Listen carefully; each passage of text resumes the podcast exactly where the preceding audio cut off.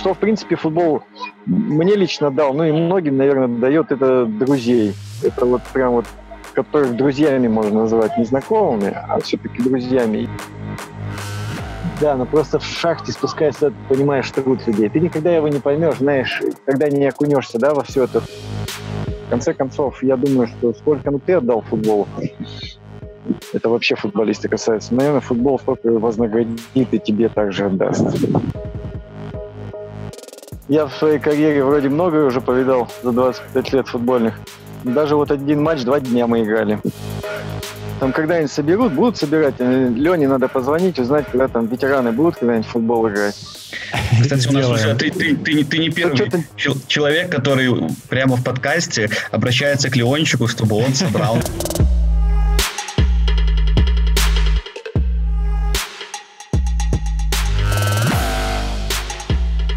Всем большой привет. Э, очередной выпуск подкаста «Вся соль». Мы давно с вами не виделись, не слышались, но теперь мы возвращаемся. Пока Виктор поправляет пуговичку на, на своей прекрасной небесной рубашке. Меня зовут Егор Колесник, по традиции пресс-секретарь футбольного клуба «Шахтер» Виктор Володько. Витя, привет.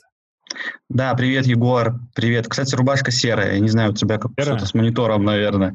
Не знаю. Ты как начал заниматься подкастами, наверное, перестал следить за видео и так далее. Вот эти все цвета штуки, потерял. Мони- мониторы, да.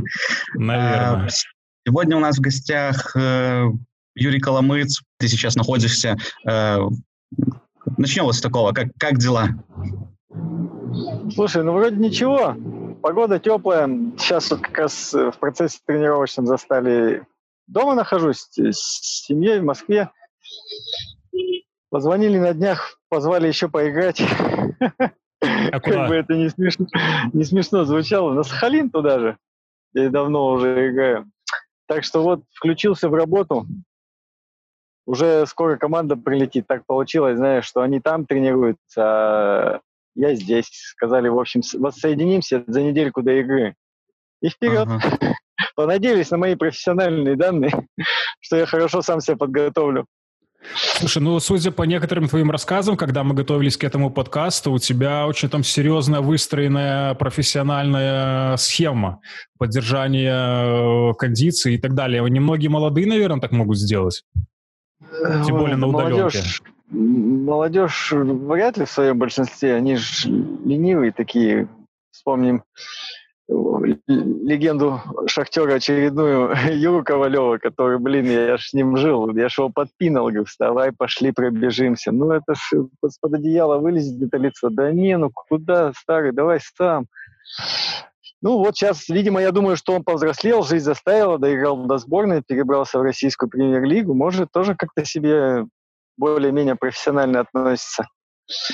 А касательно, что на удаленке, ну, чем-то же надо заниматься, особенно молодежи, и как-то же надо развиваться. Ну, как если не сам? Тут за тебя никто ничего не сделает.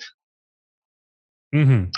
Юра, смотри, ты сейчас в Москве. А у нас будет, грубо говоря, мы разобьем подкаст на два блока. А первая часть будет строго про тебя, про твою жизнь, и вторая мы будем говорить уже строго о Солигорском шахтере. Ты живешь, а, получается, таким вахтовым методом на Сахалине. Расскажи нам, пожалуйста, потому что ну, не, не всем удается пожить на Сахалине, на самом деле. Это своеобразное классное место. А как там проходит жизнь? Это остров, а, там бывают тайфуны, какая там погода, какая специфика, если вдруг все перекроются порты, еды же не, могут, не смогут довести на этот на остров. Расскажи вот нам, людям, которые живут в центре Европы, а, в маленькой э, стране, каково это жить э, на таком крутом острове, где побывал все время Антон Павлович Чехов? Ой, ну для начала, если прямо у кого-то будет возможность, обязательно там побывайте. Это раз. Во-вторых, эм, каково там, на самом деле круто. Я когда начинал, конечно, футбольную карьеру, не думал, что меня так занесет. Если на карту России посмотреть, это прям край-край биографии. Вот. А из такого интересного там, да, если тайфун, то блокируется остров, закрывается аэропорт, закрывается морской порт, сообщения с землей, с материком нет никакого, только вот позвонить, если... Ну, сейчас вроде собираются мост строить, не знаю, может и построят. Страшновато в такие ну, моменты? Проду... Да нет, слушай, в такие моменты меня застали на футбольном поле. Мы играли, по-моему, по-моему, с Читой. Я в своей карьере вроде многое уже повидал за 25 лет футбольных. Даже вот один матч, два дня мы играли. Играли вечером, нач- начали спокойненько. Тут шторм, гром, гроза. В общем, свет выключили во всем городе, а уже темное время суток было. Ну, инспектор подождал 15 минут, 30 минут, говорит, ну ладно, давайте завтра доиграем. Ну, вообще ничего, все в городе света нет, Южно-Сахалинске. Ладно, команда соперника говорит, а как завтра? У нас билеты там условно на 9 утра вылет уже с острова. Он такой, ну, давайте в 6 соберемся. Блин, ну, представь, нас в 4 поднимают какой-то завтрак, в 6 на поле, там играть надо было второй тайм. А играли, знаешь, ветер прям вообще сильный-сильный. Ну, мы удачно половину выбрали в первом тайме, им забили. Ну и на следующий день ветер поменялся, мы снова их по ветру Стали погнали. по ветру, да? Да, в общем, выиграли. Ну вот два дня, два дня играли. Еще вот в 6 утра футбол не играл в своей карьере. Ну, это действительно необычная такая история. Как-? Слушай, так а получается, э, их выпустили все-таки с острова, тайфун закончился или как это? Да, да, да, нет, со- сообщение, сообщение ты даже не успели закрыть, знаешь, это такой тайфун, вот что свет просто вырубили. Так Мгм. все работало. Ну, на какой-то промежуток там некоторые рейсы отложили, с утра-то вроде как все устаканилось. Свет включили, мы позавтракали. Но вот два дня играли, довелось такое испытать. Любопытно. Юра, а расскажи, пожалуйста, если брать все эти нюансы, жизнь на Сахалине, она такая же обычная, как и везде, те же развлечения, те же какие-то люди, а, близость с Японией, может быть, как-то сказывается. Ну, по национальности очень много корейцев так вот по улице и попадаются. Видимо, может, там как-то с прошлого еще там с веков тянутся их корни. Видимо, они там тоже когда-то поселились. Да-да-да. А так жизнь, ну, наверное, обычная, в основном, учитывая, что море рядом. Ну, большинство, наверное, там, кого я знал, там парни там рыбалкой занимаются. Из развлечений, ну, наверное, тоже что, футбол есть, хоккей есть, волейбол, блин, магазины, все тоже. Да, дорогая молочная продукция по причине того, что она в большинстве своем привозная. Есть свой заводик, но он небольшой и мало производит. А так все, что привозят, раз в пять дороже, чем у меня здесь в магазинах. Ну, по причине, наверное, дальности. Даже представь, до, острова довести все это дело надо. Самолет, паром, там, чем это везут. Славится своей крутизной белорусская молочка, так что я думаю, используя связи с Лигорской и с Жодина, можно как-то тебе... там Налаживаем контакт, да, может, Да, как-нибудь будет да. конкурировать. Бизнес, Я, кстати, да. после, после Беларуси очень давно, ну, очень длительное время еще здесь в магазине молочку покупал белорусскую. Как раз тут она, э, когда что-то какой-то кризис-то был, вот ее-то много было в магазинах, поэтому Мгм. она, в принципе, мне нравится своим качеством. Слушай, а правда Да, отличается? Просто я Да, много да. услышал, что реально отличается. Реально отличается. То есть у меня вся семья как бы ощущает это. Если уж, знаешь, как тебе сказать, ребенок понимает там, ребенок ест с удовольствием белорусскую, ну, наверное, она родилась у меня в Солигорске, может, поэтому впитала сразу. Да, здесь могла бы быть интеграция какого-нибудь молокоза- молокоза- молокозавода, так что, ребята, Нормально. У нас в подкасте впервые белорусские, э, да, экс-белорусский футболист рекламирует белорусскую молочку. Витя, давай Ну, заходишь у вас в магазин, знаешь, там написано, купляйте белорусское. Я Да. уж тут, э, Ко- Коля Януш у нас любитель же белорусской мовы, так вот, процитирую, что в магазинах читал часто. Полезно. Витя, давай тогда спросим про футбольную жизнь на Сахалине, учитывая, футбольную, что... вот это Да, как Юра был на выпуске. Да, как вообще формат этого турнира получается? Это ПФЛ. Э, Вы условно сначала принимаете все команды, а потом улетаете играть на выезд. Это Как с логистикой? Потому что, ну, реально, ведь э, из центральной части страны, из центральной части России добраться непросто, наверное.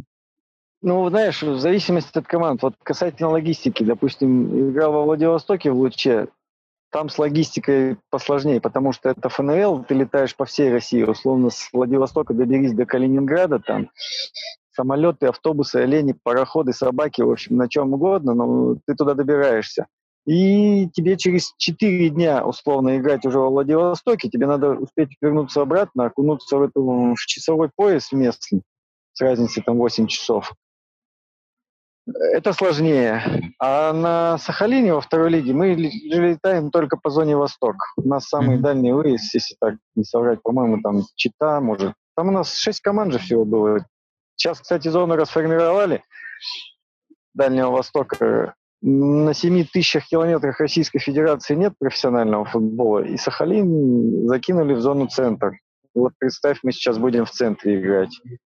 Э, понятно, мы не налетаемся туда-обратно, не будем кормить авиакомпании. Скорее всего, мы будем, условно говоря, первый круг играть здесь, где-то в центре, базироваться в Подмосковье. А на весь второй круг полетим на остров, и все команды по разику туда будут прилетать. А когда вот в прошлые года было, ну, шесть команд, мы играли четыре круга.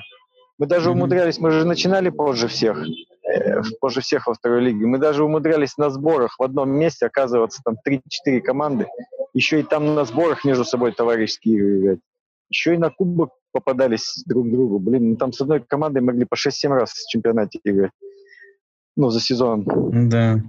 И там проще, там, ну, на самом деле, не такие большие вызовы. Задача вылететь с острова, а дальше ты уже в Хабаровске, дальше там где-то автобусом, где-то еще самолетом долететь до условного там даже Новосибирска. Поэтому, ну, не такие глобальные. Там, до Новосибирска, по-моему, самый дальний выезд Сахалина 5 часов или 6 лететь.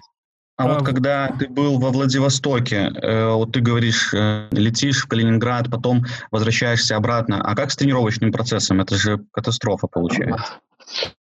Тренировочный процесс э, в самолете?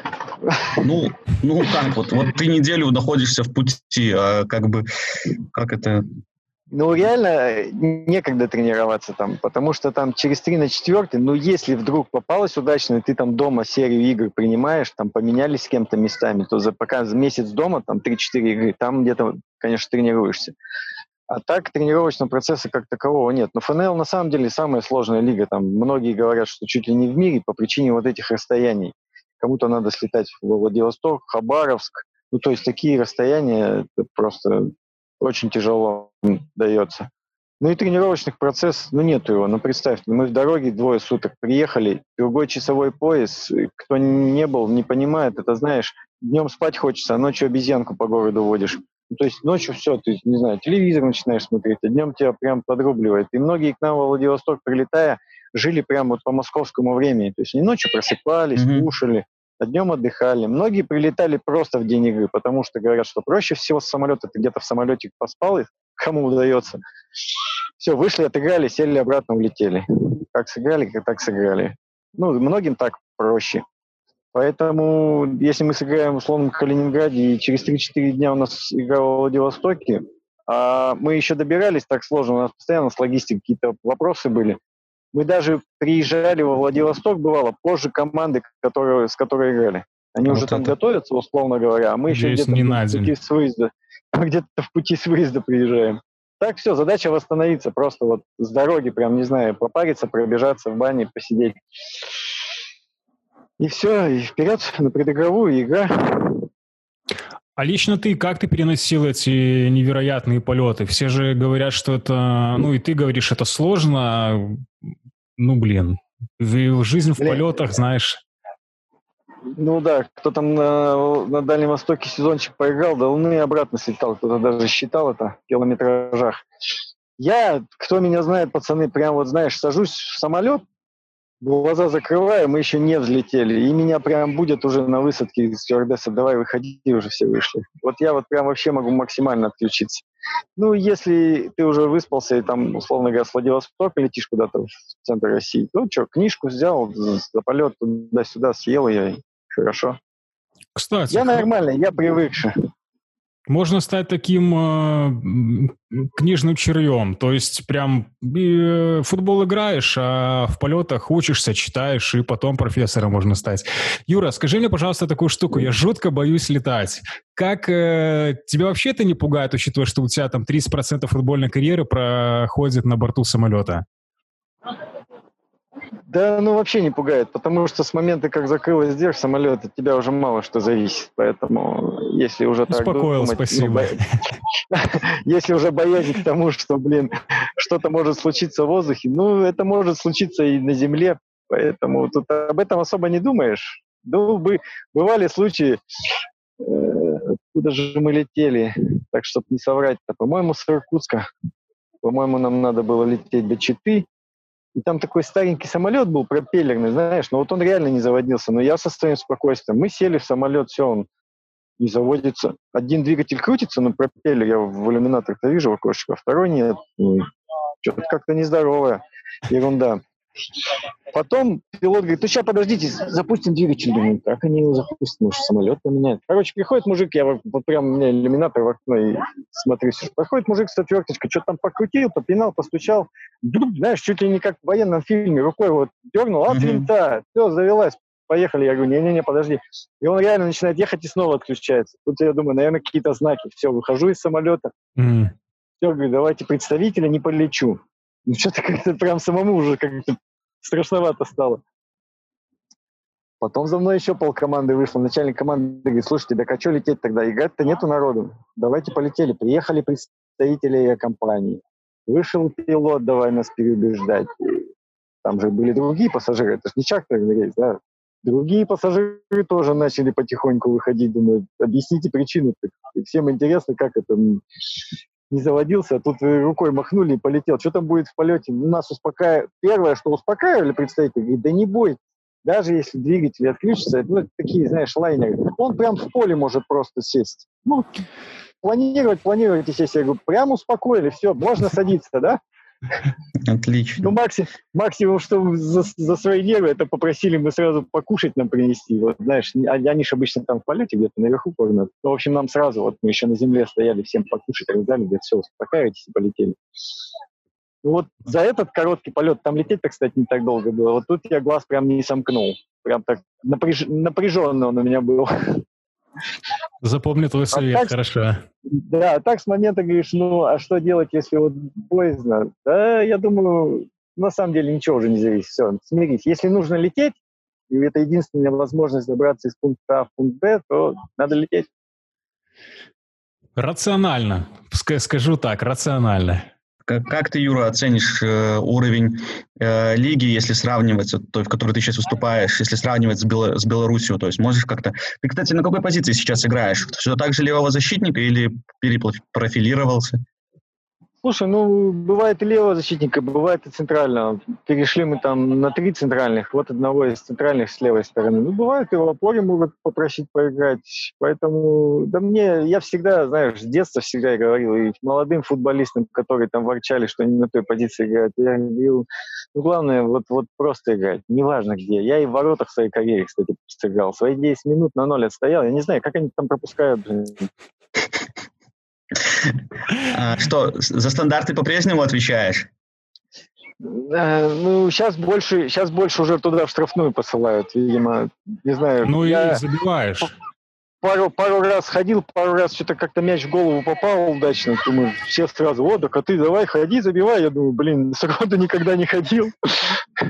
Ну, в общем, сейчас туда больше посылают. Но вот сейчас, кстати, не знаю, какой там сезоне будет. Там новый тренер, новые ребята, как-то надо сейчас будет еще за недельку до первой игры успеть присмотреться. Двадцатый год – это твой юбилейный четвертьвековой 25-й год в футболе.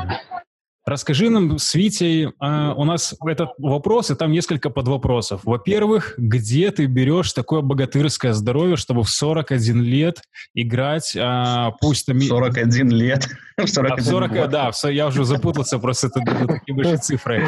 А, находишь в себе, во-первых, здоровье, потом мы продолжим, чтобы вот так вот продолжать выступать на достойном уровне сейчас назад еще вернусь, про, про уровень-то расскажу. Ну, уровень, знаешь, второй лиги, э, ну, понятно, он невысокий, если прям вообще рассматривать, но это дно российского футбола, то есть из профессионального ниже там некуда, там КФК осталось, область, город и так далее. Понятно, его не сравнить там с, с белорусской высшей лигой, ну, это просто там все-таки уровень значительно выше. Я там, может, я не знаю, там в каком состоянии сейчас, там, не знаю, условно, Смолевичи или там Белшина, но когда я выступал, то, не знаю, может, мне казался, внутри я был там, что уровень, конечно, был и есть наверняка. Сейчас какие-то матчи же смотрю по сети, бывает. Э, ну, уровень несопоставим, да. Откуда у меня силы в 41 год? Ну, слушай, наверное, это больше берется гены абсолютно папины, мамины. Спасибо им большое. Ну и, наверное, две основные – это профессионально относиться к тебе и любить эту великую игру. Поэтому без этих двух составляющих, я думаю, давно бы, давно бы закончил. А так как-то еще на каком-то там, на плаву громко сказано, ну, в общем, еще пылю. Слушай, потрясающий ответ. На самом деле это такой мотив. Ты был лаконичен, но все очень по делу. А, ну, лаконичен слово от слова лаконика. Ты как-то говорил, что так называли Спарту в свое время. Ты говорил, что у тебя было своеобразное спартанское воспитание от отца. Можешь как-то подробнее об этом рассказать? А, да могу, по сравнению, как сейчас там воспитывают, да, условных детей. Молодежь как Витя, прислушайся. Сейчас. У нас как бы такого не было. Ну что у меня? У меня отец всегда нас с братом с родным таскал на лыжи, на коньки поставил нас. Мяч, поле было под окнами. Ну как поле? Да, оно было, там за ним пытались ухаживать, но и это обычный городской стадиончик, штрафной просто колодец лежал. Ну, люк колодец. Ну, колодец, люк, вот представь, штрафной просто. Ну, это как бы нормально для городского стадиона было. Ну, мы до школы нас на улицу вытаскивал, после школы пошли, знаешь, уставший приходишь, он нет, пошли, там, коньки со слезами, да ну их нафиг. В итоге я там до вице-чемпиона Союза по золотой шайбе доиграл. Футбол тоже холодно, никуда не хочу. И все вот через это, то есть он нас не жалел, не гладил. Конечно, он любил да, нас внутри, мы сейчас это понимаем. Но вот э, тот закал, тот стержень оттуда пошел, что, знаешь, преодолевает, никто не сисюкается с тобой. И когда я потом после школы 16-17 из дома уехал, мне как-то стало проще. Ну, то есть мне проще было адаптироваться хоть к чему. Мне не надо было, папа, мама, завяжи мне шнурки, сейчас просто смотрю на некоторых, мне вот Ледовый дворец в райончике, и когда дети идут на тренировку хоккейную, и мамы тащат эти баулы за ними с клюшками, думаешь, это что такое, что из него вырастет, да, то есть ну, я себя вспоминаю, мне до стадиона, до, до хоккейного, до коробки во дворе надо было идти минут 25 от дома. А баул, чтобы ты понимал, ну, всех хоккейную форму представляет, баул, если его так поставить, ну, вверх ногами, он был выше меня практически. Вот маленький, зимой на клюшку его намотают, это сейчас на колесиках с палочками, раньше не было, и тащишь его за собой, как знаешь, как бурлак на Волге. Куда тащишь, зачем? Ну и как-то вот сейчас вспоминаю, что все, конечно, тогда было сделано правильно с точки зрения воспитания. Да, где-то было тяжело, но, наверное, надо было себя преодолевать. В дальнейшем стало попроще. Где на каких-то там сейчас в команды, из команды в команду переходил, когда попадал надо же было как-то доказывать, что сильнее другого условного футболиста на тех же легионских там, в Беларуси, в Казахстане. А что надо было? Преодолевать себя. Всегда тяжело на каких-то сборах, в играх. Поэтому я думаю, что вот оттуда воспитание все как-то идет. Некий стержень задается, характер формируется. Причем не только, как я понимаю, спортсмена, но и мужчины, и человека. Ну, это безусловно, это тоже, знаешь, две неотъемлемые части. Не бывает такого прям вот э, спортсмена, чего-то там достигшего, да, в своей жизни, пройдя какой-то путь. Я думаю, что это и мужчина, уверенный в себе и по жизни, и человек хороший. Прелестно. Это, а... это сейчас не про себя. Зря. Ты же родом из Нижнего Тагила, живешь в Москве сейчас. Э, давно ли был на родине? Как поддерживаешь связь вообще с родиной? То есть детей возишь ли, там, показываешь? Вот в этой школе я учился условно, там что-нибудь такое. Или, ну, или совсем отдалился? Нет, э, Нижний Тагил все-таки моя родина, мне нравится этот город. Я последний раз там был неделю назад. Смотри, был карантин, был карантин, сидел дома, оцифровывал видеокассеты. Попался выпускной, ну, оцифровывал видеокассеты, ты знаешь. Угу. Кто не знает, Ясно. для аудитории более молодой, это такая да. видеокассета, на ней пленка, ее надо вставить в видеомагнитофон, вы их в музее можете только еще найти сейчас.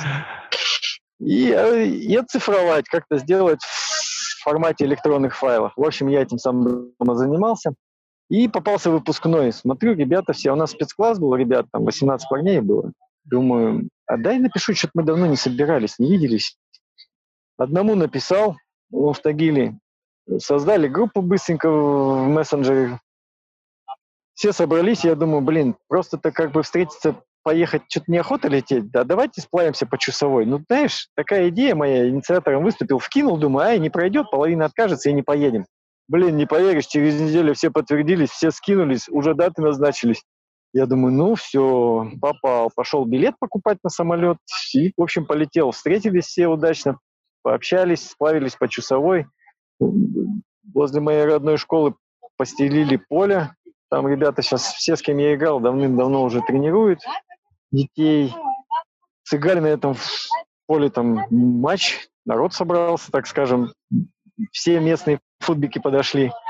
Ну, в общем, как знаешь, по часовой когда справляешься, река такая на Урале. Там связи нет, там прям вот природа, и ты рыбалочка, общение, на плоту надо всем грести плыть веслами.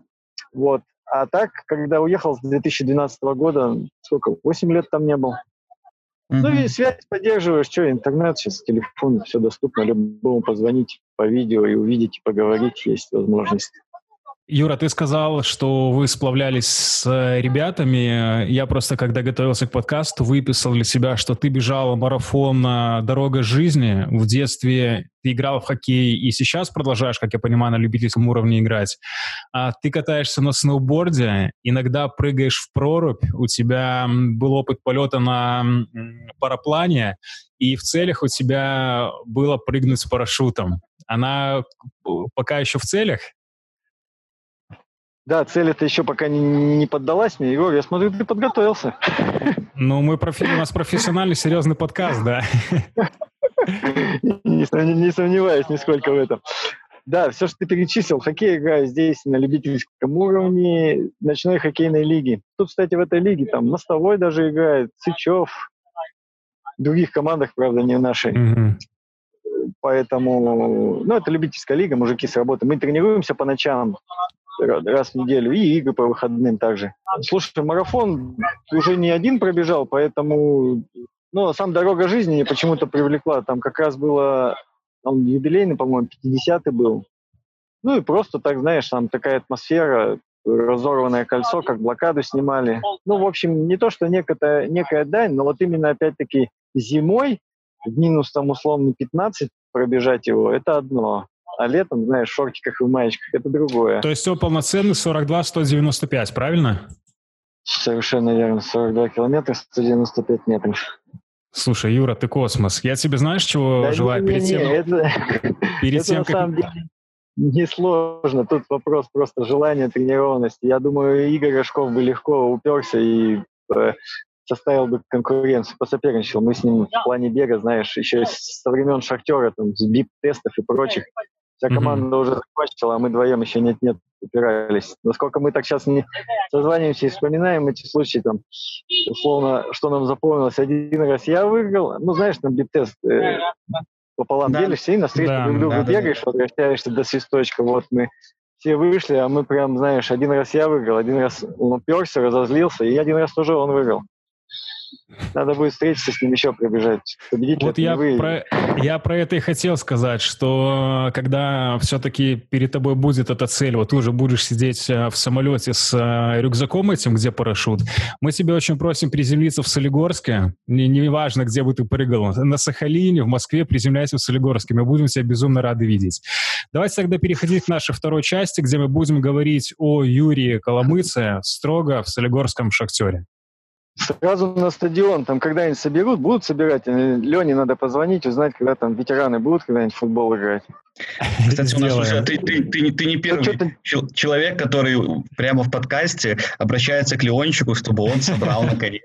Да он тоже как, блин, вроде должность такая, всех знает. Кто-то там собирается, что не может позвать всех или что, или это сложно там.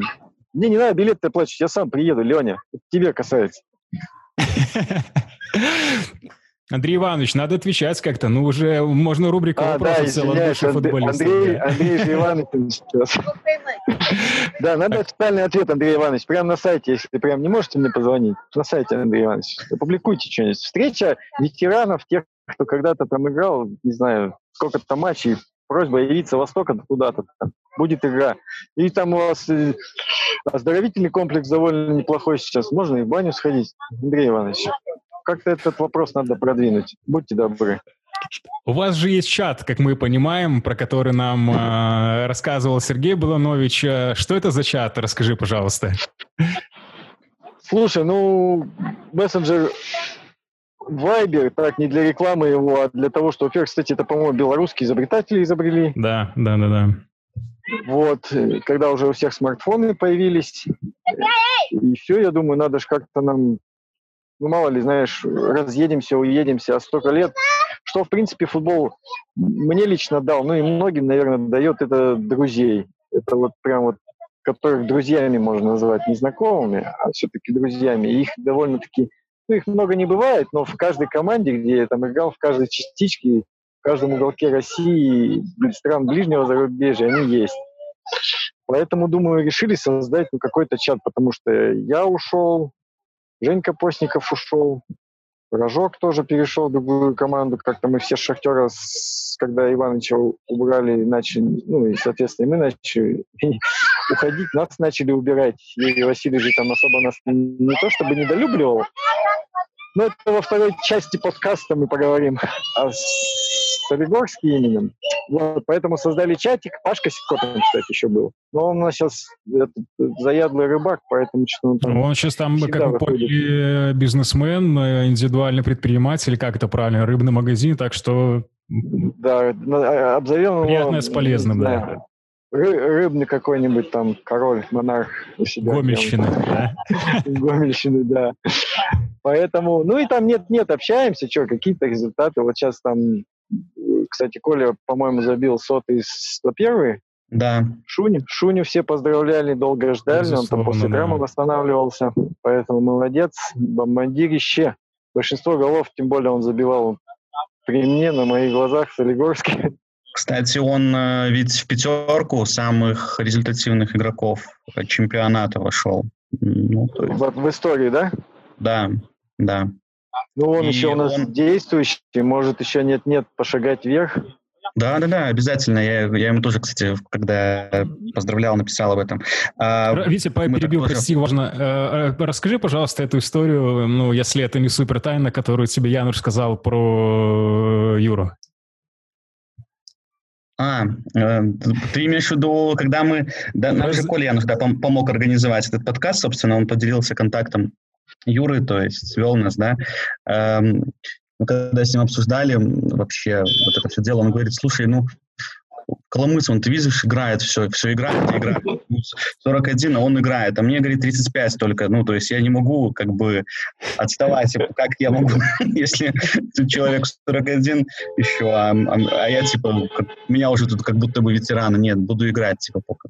Не дает нам покоя, говорит. Знаешь, я, и у нас в группе, ну, я не знаю, все ждем, что кто-то когда-то закончит, но все еще действующие. Я тут как-то написал, как подписал контракт, и говорю, парни, ну, я контракт еще подписал, поэтому еще на годик все начали комментарии. Коля коротко написал сумасшедший. Рожок написал, блин, ну ты неугомонный, я уже заканчивать хотел. Короче, обозвал меня, потом говорит, ну, наверное, спасибо, еще смотивировал, типа, на годик тоже. Принимаем думаю... ставки, кто первый из вашего чата все-таки сдастся и закончит, но я думаю, это будет просто да нет, ну, вечная битва Сто процентов я, сто процентов я, поэтому тут вопрос дела времени. Вечно не можешь играть никак ты, как тебе сказать, физиологию не обманешь все равно, поэтому я думаю, что ну, с другой стороны, пока получаю удовольствие, пока не мучаюсь на поле, не мучаю партнеров, э, молодежь не обгоняет, чего бы не играть? Слушай, а ну, а главная мотивация все-таки какая? Это любовь к футболу? Я все-таки думаю, что да. Денег глобальных уже во второй лиге, конечно, не заработаешь. Поэтому ну, какие-то платежи хватает, да, если их не будет хватать, ну, наверное, надо другую работу, профессию искать. Вот учусь сейчас на тренера категории Б. Может, может там попробую себя реализовать. Во второй лиге денег уже не заработаешь, если ну и вообще, знаешь, мотивация денежная в футболе, наверное, она не совсем правильная. Это я вот сейчас раньше думаешь, блин, а вот же деньги, а вот там больше дают, а там меньше. Ну и касательно молодых, да, они там сейчас пытаются, сейчас же многие, во многих странах лимитчики появились, там, до скольки-то лет, там, до 20, до 21 должны в клубах играть. Ну, в общем, какие-то условия ребята начинают уже ставить при подписании контрактов, при, перед подписании контракта. Не надо во главу ставить финансовую сторону, она придет. То есть, ну, заиграет человек, ну, все равно он идет куда-то более достойный, достойный клуб, будет получать достойную зарплату. В конце концов, я думаю, что сколько ну, ты отдал футболу, это вообще футболисты касается. Наверное, футбол столько вознаградит и тебе также отдаст. Поэтому гнаться за финансовой стороной не стоит. Во второй лиге, где я играю, ее тем более там нет. Ну, наверное, мне просто люблю эту игру. Класс. Вот эту атаку Дмитрия Осипенко дал возможность выбежать из офсайда партнеру. Леончик на Коломыца. Следует передача. Как все здорово было сыграно. Как великолепно было сыграно. Гроссмейстерская пауза Андрея Леончика. Передача на Юрия Коломыца. Прострел. Э, закончили о деньгах, да, предыдущую нашу часть. Ты, ты говорил о том, что футболистам молодым не стоит об этом думать. А ты, э, вот, когда еще ты играл здесь, в, в Шахтере, в Беларуси, там же было несколько моментов, там всякие рейтинги, знаешь, публиковались, типа, с зарплатами. Как вообще футболисты на это смотрят, э, на такие вещи? Э, правда ли там написано? Или зачастую это просто, ну, из головы выдуманные цифры и не обращается на это внимания? Слушай, ну, я в принципе никогда так, знаешь, э, не торговался, когда подписывал контракт. Два варианта это было. Либо что предлагали и подписывал, либо не подписывал. Тут, наверное, все равно, находясь на сборах, играя какие-то товарищеские игры, тебя как-то оценивают, да, там, понимая, насколько ты будешь полезен команде, какую ты пользу можешь принести. Касательно рейтингов, э, не скажу, что я как-то... Во-первых, не деньги играют в футбол. Давай с этого начнем, что неважно, какая зарплата там у твоего оппонента. Там, я помню, даже в БТ, по-моему, приезжал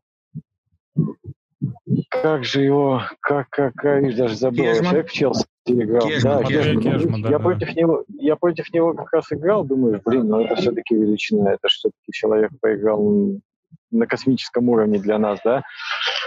Но если он находился в тот момент со мной на поле, ну, значит, в меру ну, его уровень такой же, я считаю, что либо он опустился где-то уже в меру возраста, да, либо мы так прибавили.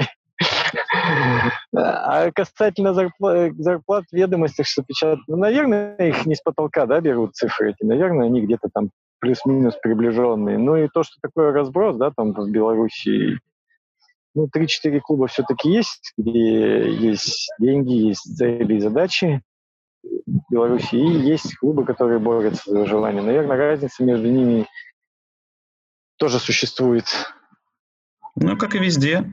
Тут чего уж. Да, ну поэтому, выходя на поле, я не думал, что рейтинг, слушайте, я там получаю столько-то, а вот там Глеб столько-то, ну, условно говоря. 5 тысяч, а у Глеба было 130 тысяч. По, потому... Человек, наверное, заслуживает этих денег, но это же все равно просто где он играл, я даже рядом себя ставить не буду. Поэтому я, я лично никогда не смотрел. Но Глеб не играл на Сахалине, это надо отметить. Да, но, кстати, он, по-моему, насколько я со Славой-то с братом играл, рыбак, да, может, доедет еще и до туда. Слушай, рыбалка, э... рыбалка, кстати, там своеобразная. В первой части не рассказал, знаешь, рыба идет, когда, когда на нерест идет рыба, она в реку в пресную уходит вверх по течению, то есть из моря она выходит. И просто вот так стоит на берегу, я наблюдал эту картину, человек 50 со спиннингами и просто вот с такими вот крючками голыми и просто косяк рыбы идет, они за косяк кидают эти 50 спиннингов и просто ее дергают, выдергивают. Все, тут же распарывают, икру забирают, а рыбу хотите берите, хотите не берите. Слушай, Витя, я думаю, что, наверное, один из самых э, популярных, возможно, подкастов, которых мы запишем, это если мы сделаем отдельный подкаст про футболистов-рыбаков, которые есть в чемпионате да. Беларуси. Это какая-то надо, у вас надо, отдельная прям... религия, действительно, потому что с кем из футболистов я не знаком, там, условно говоря, 30% из них обязательно рыбаки. И не просто там пойти покидать удочку, а прям какие-то такие, знаешь, Слушай, что такое ну блесна. Вот у нас Паша Ситко, там, Коля Януш, про Постникова это вообще даже разговаривать не буду. Это просто космический в плане даже там я, он на разных языках говорит. Мне надо, не знаю, условно поплавок, червячок и крючочек. У Евгения там, он знает там слова такие, как воблеры, ругательные для меня слова, знаешь, там закидушки. Они рыбаки на своем языке. Я так могу свои пять копеечек ставить, посмеяться, что-нибудь могу поймать. Ну, вот э, в этом плане, да, если будете прям делать, Постникова не забудьте, он прям, прям, прям вообще лекции расскажет, для чего какой поплавок. Он, в принципе, и в, футбол, в футболе немного может, но, мне кажется, в рыбалке он на порядок сильнее. Хорошо, продолжаем тогда. Что тебе вспоминается, вот вернемся к нашей теме, именно как тебя как футболиста-шахтера, когда ты э, вот слышишь э, эту фразу «Шахтер Солигорск» — это название, видишь эмблему, что первое приходит в голову? Какие воспоминания? История клуба, как я с ней познакомился, да, и переходя в Солигорский «Шахтер», Владимир Иванович, царство ему небесное, пригласил меня туда, мы с ним еще играли, поэтому он меня туда пригласил, вопреки там, Юрию Васильевичу, который не желал меня там видеть, лицезреть. Первое, что приходит, наверное, история. Откуда узналась история, да, там, ну, есть Википедия, понятно, есть что-то, но я когда снял квартиру, перевез семью, родилась дочь, оказалось, в моем подъезде жил болельщик, uh-huh. ну и живет, возможно, сейчас там Виталий Сидько. Обычный шахтер. Вот э, пару раз к нему сходив поужинать, там где-то посидев, не знаю, знаешь, на лавочке просто в летнюю жарку я гулял с дочерью погоду. Он, Сергей Трубельник, некий пожарник, там, Валера Серченя, это вот три человека, с которыми я познакомился так тесно. Знаком-то я там с более широким, наверное, болельщиками, потому что все равно я основную жизнь, основное проживал в Солигорске, я в Минске не жил, поэтому периодически нет-нет выходные, с кем-то встретишься, кто-то подойдет, с кем-то побеседуешь. Как у Сергея и Матвеевича мне... спустя э, годы получилось. Да, и сразу. И они рассказали, они ездили на выезды, они мне рассказали историю там, всех предыдущих лидеров. Там, ну, кого-то, конечно, там, Никифора, Гриню, Леню, давнишних этих футболистов я и сам знал, с ними поиграл. Но они как-то, вот, знаешь, всю ту мне историю рассказали, как они там Батэ проигрывали 3-0, 4-3 их выигрывали у себя дома, какие-то легендарные матчи были. Ну вот, и плюс, знаешь, сосед тут, и я первый год, и как-то все это, вот я как-то там сразу этим проникся. Хотя, знаешь, обычные работяги, шахтеры ходят, покупают абонементы из года в год, ездят на выезда, не знаю, как сейчас, понятно, там сейчас и ультрас молодые уже появились. И но все равно Кузьмичей никуда не денешься стадиона. Они ходили, ходят и будут ходить. Вот, они мне как-то про историю больше рассказали, я все-таки проникся, знаешь, выходя на поле, все равно ты понимаешь, да, там, условно, Шахтер заплатил там из своих денег, чтобы прийти посмотреть зрелище, а я тут буду номер, да, отбывать. Это как-то вот не давала на поле номер отбывать, все равно понимал, где-то плюс услышишь, где-то они встрепенут с трибуны, ты на стадион строитель-то так. Эм, надеемся, что построят более большой современную арену. Но э, слышимость там хорошая. Довольно-таки, особенно когда на бровочке бегаешь, на ближних, все хорошо слышно. Что еще первое? Ну, наверное, база одна, наверное, из лучших Сейчас она стала еще лучше, но на тот момент она была очень высокого качества, где есть самое главное, появились уже после моего ухода поля, о чем было можно было просто мечтать. Ты можешь утром, днем, вечером, в выходной, в любой день выйти и чем-то заниматься на этом поле. Ну и город. Мне, в принципе, такие, может, из моих уст это смешно звучать, живу в мегаполисной Москве, да, но мне такие маленькие города привлекали, как Солигорск, Жодина. Они такие компактные, знаешь. У меня жена первый раз пришла с ребенком гулять, за полчаса просто поперек весь город прошла с коляской. Говорит, все, да? Я говорю, ну да, там знак Солигорский, там Солигорск заканчивается. Маленькие, уютные. Вот что мне, наверное, так запомнится или запомнилось при там эмблеме, слове Шахтер Солигорский, это, наверное, город, болельщики, ну и там зеленый прямоугольник строителя, футболисты, с кем более-менее осталась связь тесная. В принципе, я не так много команд у меня, где я играл продолжительное время. И всего, по-моему, у меня так на скидку три. Это Уралмаш, Иртыш, Павлодар. В Уралмаше ты вот 79 игр, по-моему, сыграл. То это единственный клуб больше, чем в Шахтере. Не-не, в Павлодаре я сыграл 101 игру за 4 а. сезона, у меня даже там какая-то типа награда есть. Ну, не награда, а именно какой-то диплом, там 100, 100 матчей за клуб сыграл. Ну вот к тому, что, знаешь, как-то прикипело, и сказать, знаешь, банальную фразу, там частичка меня осталась, но тут реально частичка прям осталась. И это прям вот не банальная фраза. Соленая. Прям вот, да, охота вот ну, все равно погружение в шахту у нас было. Хотел только спросить, а, Юра, один раз в шахте или один раз на Сахалине?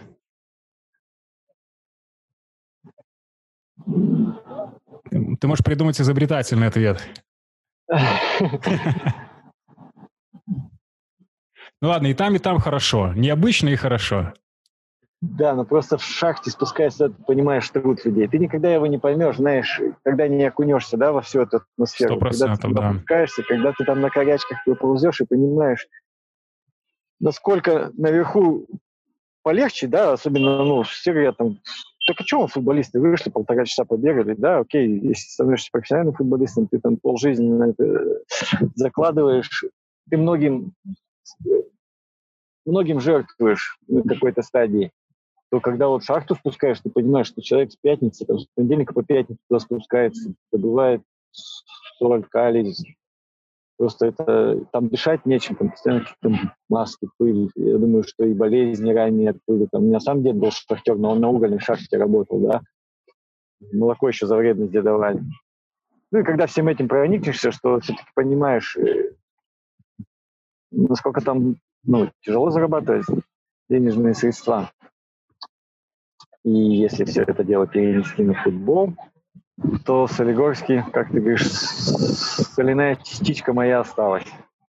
Мы рады. Слушай, Я думаю, ну, болельщики тоже будут рады, когда услышат кстати, это. Кстати, насчет здорово. болельщиков. Есть ведь у тебя же была действительно очень хорошая связь с ними. Я тут узнал, что ты был даже на проводах у одного из болельщиков. То есть человека в армию, можно сказать, отправлял. Да-да-да. А... Ну, знаешь, я шел по городу, по-моему, гулял с ребенком, а он на тот момент был еще молод, который в армию уходил парень. Но я его хорошо знаю. И проходили, слушай, говорит, вот, привет, привет, там, я говорю, а вы что-то как-то празднуете или что? Потому что день недели-то был ну, не факт, что выходной, да? Говорит, да вот там в армию провожаем. Я говорю, блин, как в армию, а как, как кто будет на трибунах-то кричать, какая армия? Кто нас поддерживает-то будет? В тот момент, ну, они говорят, ну, типа, что, подойдешь, побудешь там я говорю, ну, что, подойду, конечно, выходной был. Подошел, пообщались, пожелал, чтобы быстрее вернулся живой и здоровый. Где-то его видел на трибунах. Да, все нормально, все. Да, все нормально. Кричит, Кстати, кричалки, заводит да, толпу. Да. Кстати, ты же сам на секторе был. Уже ты в Жодино играл, но приходил на сектор с нашими болельщиками. Да, я, я был, да, в Борисове был на секторе. А и, и в Солигорске, по-моему, одну игру пропускал, тоже на секторе ходил. Ну, тоже надо прочувствовать атмосферу. Все равно, как тебе сказать, по-другому. Это же полтора часа иди пари. Футбол вообще э, как оттуда смотрится? Или там не до футбола, а главное э, сама эта движуха? Как, как тебе вот со стороны футболиста, скажем так? Ты, ты, ты же привык футбол смотреть профессиональными глазами, а тут, ну, то есть со стороны футболиста нет ничего хуже, чем смотреть футбол со стороны. Поэтому всегда хочется на поле.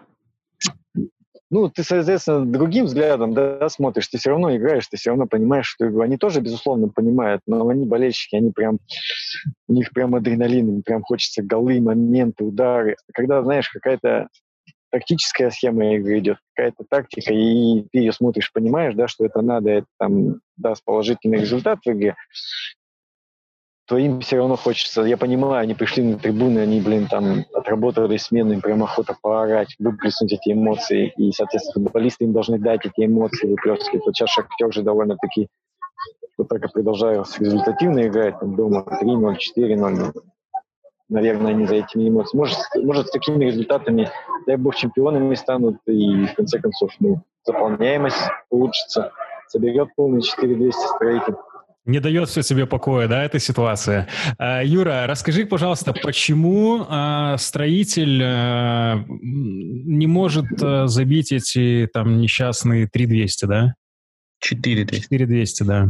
По-моему, 4200, да. Почему? Если ты говоришь, Наверное, что были соседи, которые, да, с тобой болели футболом, а кипели к нему и прям команде пропитываются. Наверное, немного мое мнение, что все-таки время, да, поменялось. Если раньше там из, условно, там лужники 100 тысяч на деревянных скамейках, да, собирали, то сейчас э, у людей, наверное, больше проблем, ну, экономических, да, там, работа, средства, там, семья, ипотека, может быть, просто не до этого. Молодежь, там, что ходить в футбол смотреть, в интернете посижу, в игрушки поиграю. Я думаю, что вот это как-то сказывается, да, наш цивилизованный мир как-то уходит в цифровое общение что, возможно, экономическая ситуация и так далее, но футбол, наверное, во все тяжелые времена является, знаешь, такой отдушиной для людей, то есть туда, где ты можешь прийти, выплеснуть энергию, забыться от каких-то своих бытовых проблем, не обязательно экономических и так далее, семейных, житейских, их на самом деле миллион, к сожалению. А почему так не происходит? Либо мы куда-то в других моментах вот эту свою э, отдушину пускаем? полностью соглашусь в том, что футбол это некая отдушина, да, все-таки прийти, покачать, как-то отвлечься от всех этих проблем, у которых каждый, каждый есть по жизни. Почему не заполняется? Ну, зрелищность может не та. Я думаю, болельщика тоже, да, не обманешь. Что я могу сказать? Надо было играть лучше, надо сейчас лучше играть. Даже хотел бы, чтобы люди как-то пошли все-таки на трибуны поддержали. Может, надо очередное золото выиграть, да, чтобы как-то встрепенуть это вечное серебро. Напомним, да, что Юра обладатель Кубка Беларуси и трехкратный обладатель серебряных медалей в составе Солигорского «Шахтера».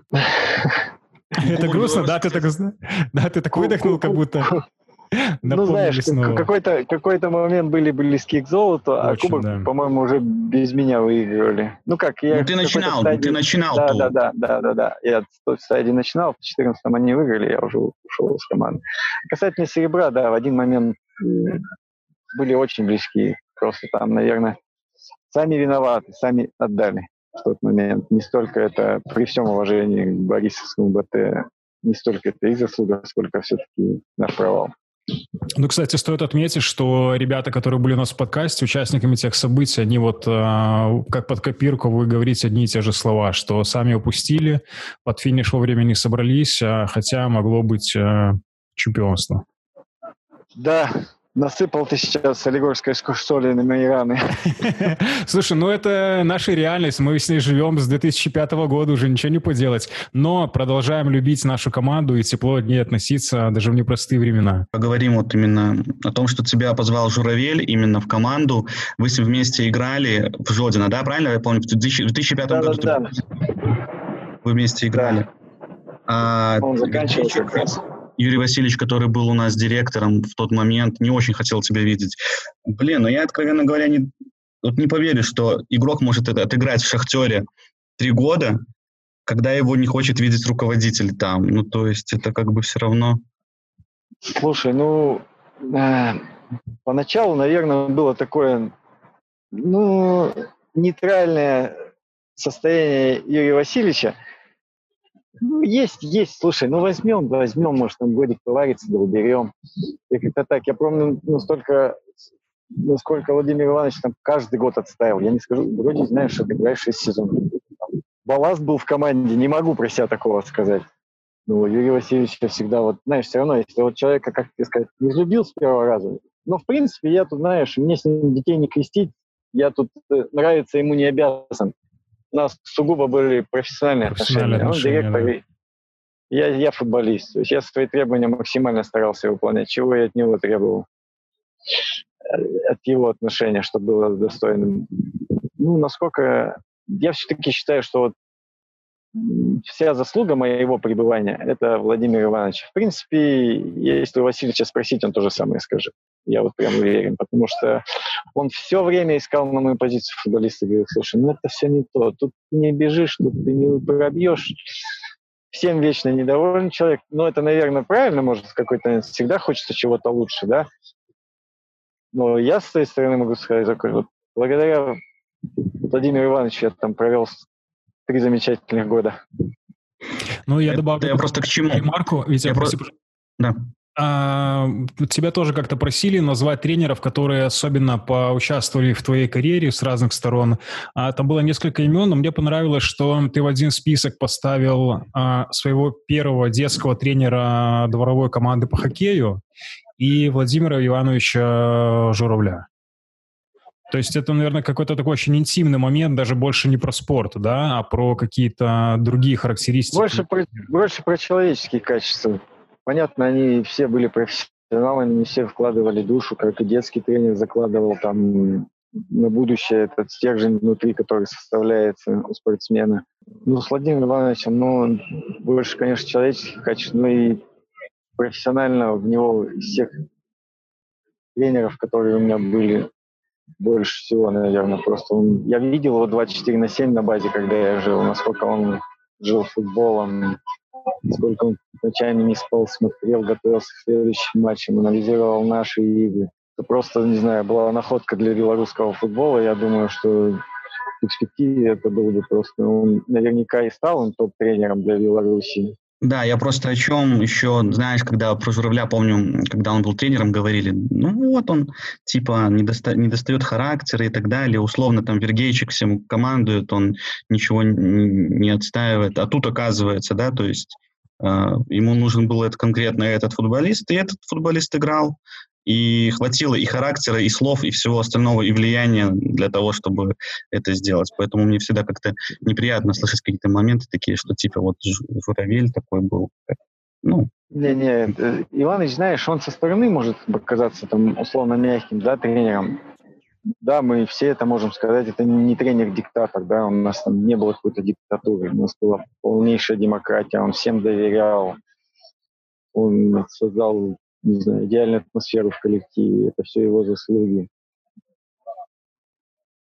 Про мягкость, не знаю, я вот не сторонник судить да, этого. Ну, наверное, все же профессионалы. Что значит, да, там, мотивировать футболиста на игру? Ну, если мотивировать футболиста проиграть футбол, ну, наверное, ему надо заканчивать. Что значит помотивировать? Давайте я смотивирую вас сегодня там, на победу, не знаю, двойными, тройными премиальными не должны футболиста мотивировать. Это его работа, это, в принципе, знаешь, работа в удовольствие. За это еще деньги платят, да?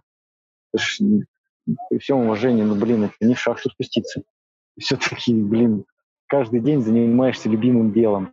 Мне тоже, да, неприятно, что вот он был такой, как иногда доходят до меня слухи, что и тогда доходили, что вот чего-то ему не хватает, там ударить кулаком по столу, там, он говорит, когда надо, Владимир Иванович на теории мог спокойно объяснить и ударить по столу, если придется. Ну и в раздевалках это было. Поэтому и, и Рожка он выгонял из команды после, не знаю, по-моему, на Динамо Юни какой-то стиле. Все разок. Нельзя, да, у нас материться. Ну, в общем, из команды. Ну, на утро остывался.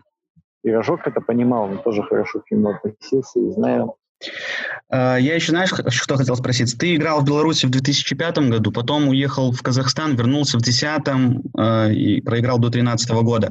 Э, уровень футбола, как ты считаешь, в пятом году и в позже, вот в десятые годы, менялся он и менялся ли в какую сторону? Вот как ты вспомнишь эти времена? В пятом году в Жодино да. уровень футбола Слушай, в лиге в целом. На тот момент в лиге в целом мне казалось, что в пятом году она была ровнее. То есть, условно, не было явных аутсайдеров, не было тогда там условного Батэ, да, вечного чемпиона с Лигой чемпионов групповой. Такого не было, да, она была ну, на тот момент, мне казалось, прям ровной. Там э, любой любого мог выиграть. Угу. Я в десятом году понимал, что есть там тройка четверка команд, которые явно наверху вечно борются и распределяют эту тройку. И есть явные аутсайдеры, которые вылетают, заходят новые команды. То есть разрыв появился больше. Mm-hmm. Вот это, наверное, основное отличие, которое бросилось. Что стала лига более разорвана, так скажем, по уровню команд, по уровню футбола, наверное, по сравнению mm-hmm. с пятым годом. Ты говорил про то, что Владимир Иванович создал классную атмосферу. Ты же пришел в одиннадцатом году и начал сразу с Кубка Содружества. Да. А, Баланович Сергей рассказывал, что это какой-то был турнир такой, который запомнился на всю жизнь, то есть своей какой-то Коллективом, атмосферой. да, прям сам турнир этот. Каково было тебе приходить вот в новую команду, тем более в таких интересных условиях, когда ты приходишь не на сборы фактически, а сразу в игру, пусть это и полу такой ли- товарищеский турнир, но тем не менее. Слушай, ну, во-первых, коллектив подобрался хороший. Приняли сразу тепло. То есть, знаешь, я буквально там неделю побыл в команде на сборах. Как-то уже довольно-таки быстро себя своим почувствовал. Это все так ребята расположили. За что им большое спасибо. Поэтому, я думаю, с этим вообще не было проблем. Плюсом сразу играть, а через игру футболисты как-то они еще более-менее сближаются, познают друг друга и Кубок Содружества как нельзя кстати был. Я думаю просто, ну, блин, почему он запомнился? Потому что так хотелось его выиграть. Денис Поляков бы еще забил пенальти. Нет, нет, я ему об этом напоминаю. В общем, началось все там со второго места, и последующие три года второе место. Ну, я посмотрел, ты свой пенальти забил тогда в послематчевой серии. Да, да, ковырнул. Тогда хорошо сейчас спросить на контрасте. А, Витя сказал э, и э, про 11 год, ты говоришь, что классный коллектив подобрался, но смотри, Юра, у меня есть цитата, а, когда ты говоришь, в 2013 году особо сплоченного коллектива в Шахтере не наблюдалось. Команда была Мы же разбита... на говорим про разные года. Про 11 вопрос, подожди, 13. скоро будет вопрос. А, Ребята, которые играли за Шахтер, прекрасно поймут, о чем я. Говоришь, что было в- гладко и светло, язык не поворачивается. Если бы у нас был коллектив, завоевали бы золото.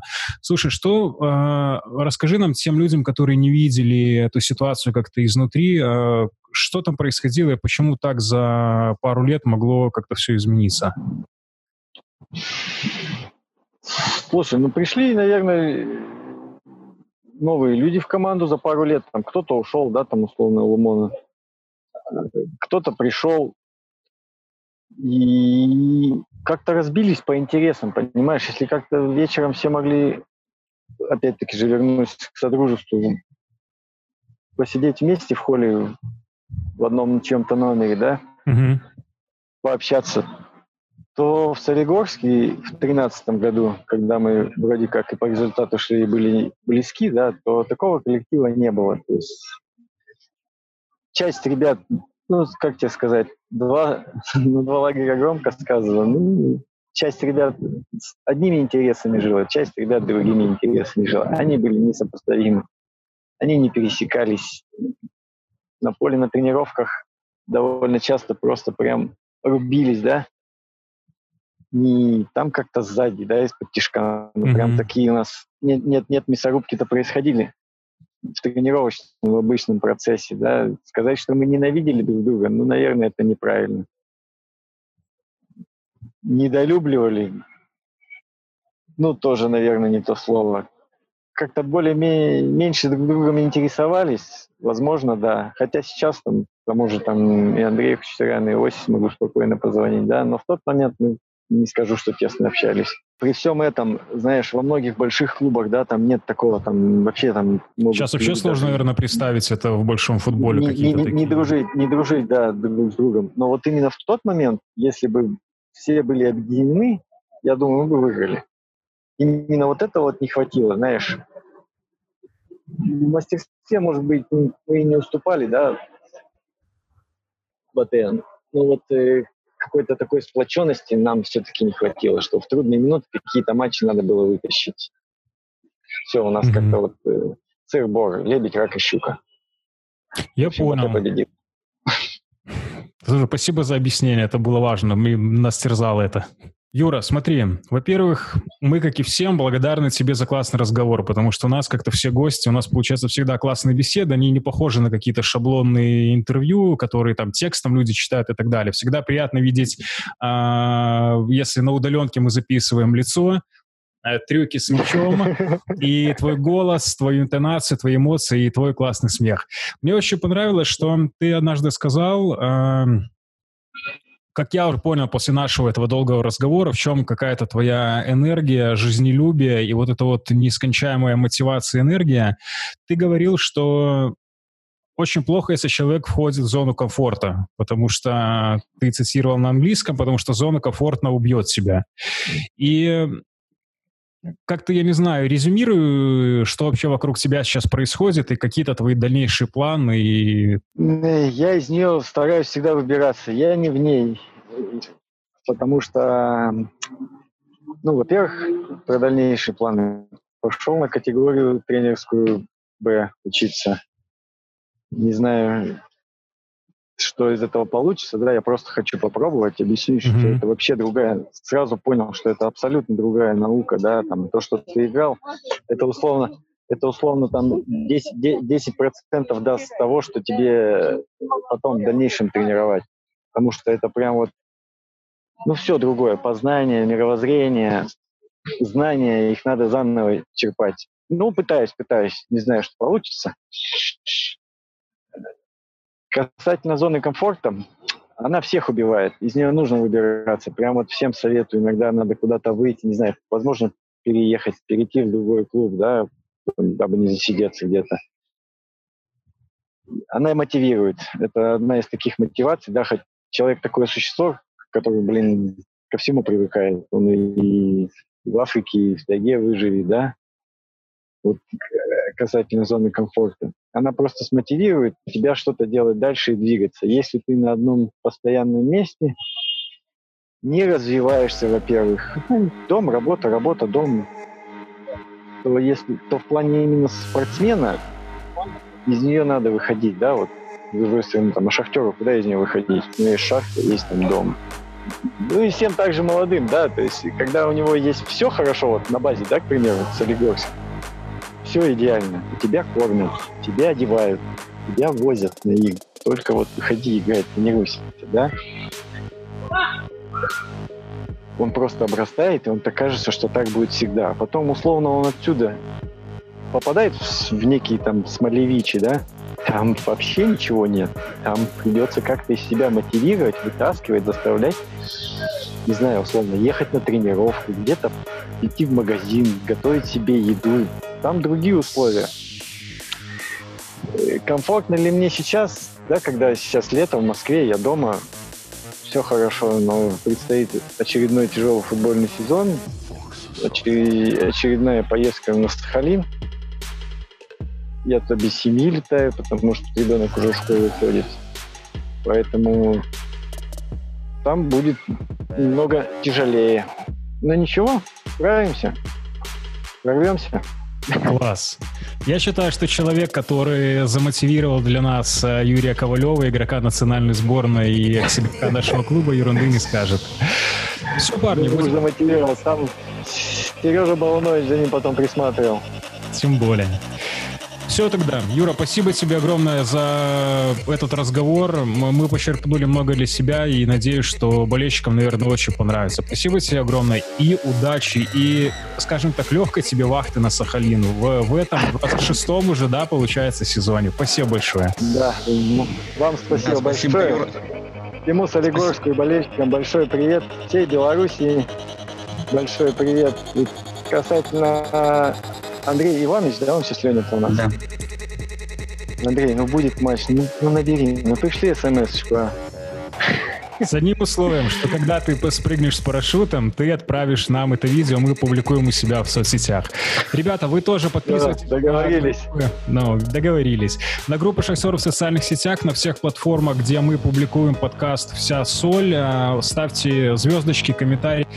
Критикуйте, поощряйте и давайте нам какие-то советы. Несмотря на то, что это наш одиннадцатый выпуск, мы хотим а, улучшаться и дальше. Витя, большое спасибо, рад тебя видеть. Надеюсь, следующий мы уже запишем лично.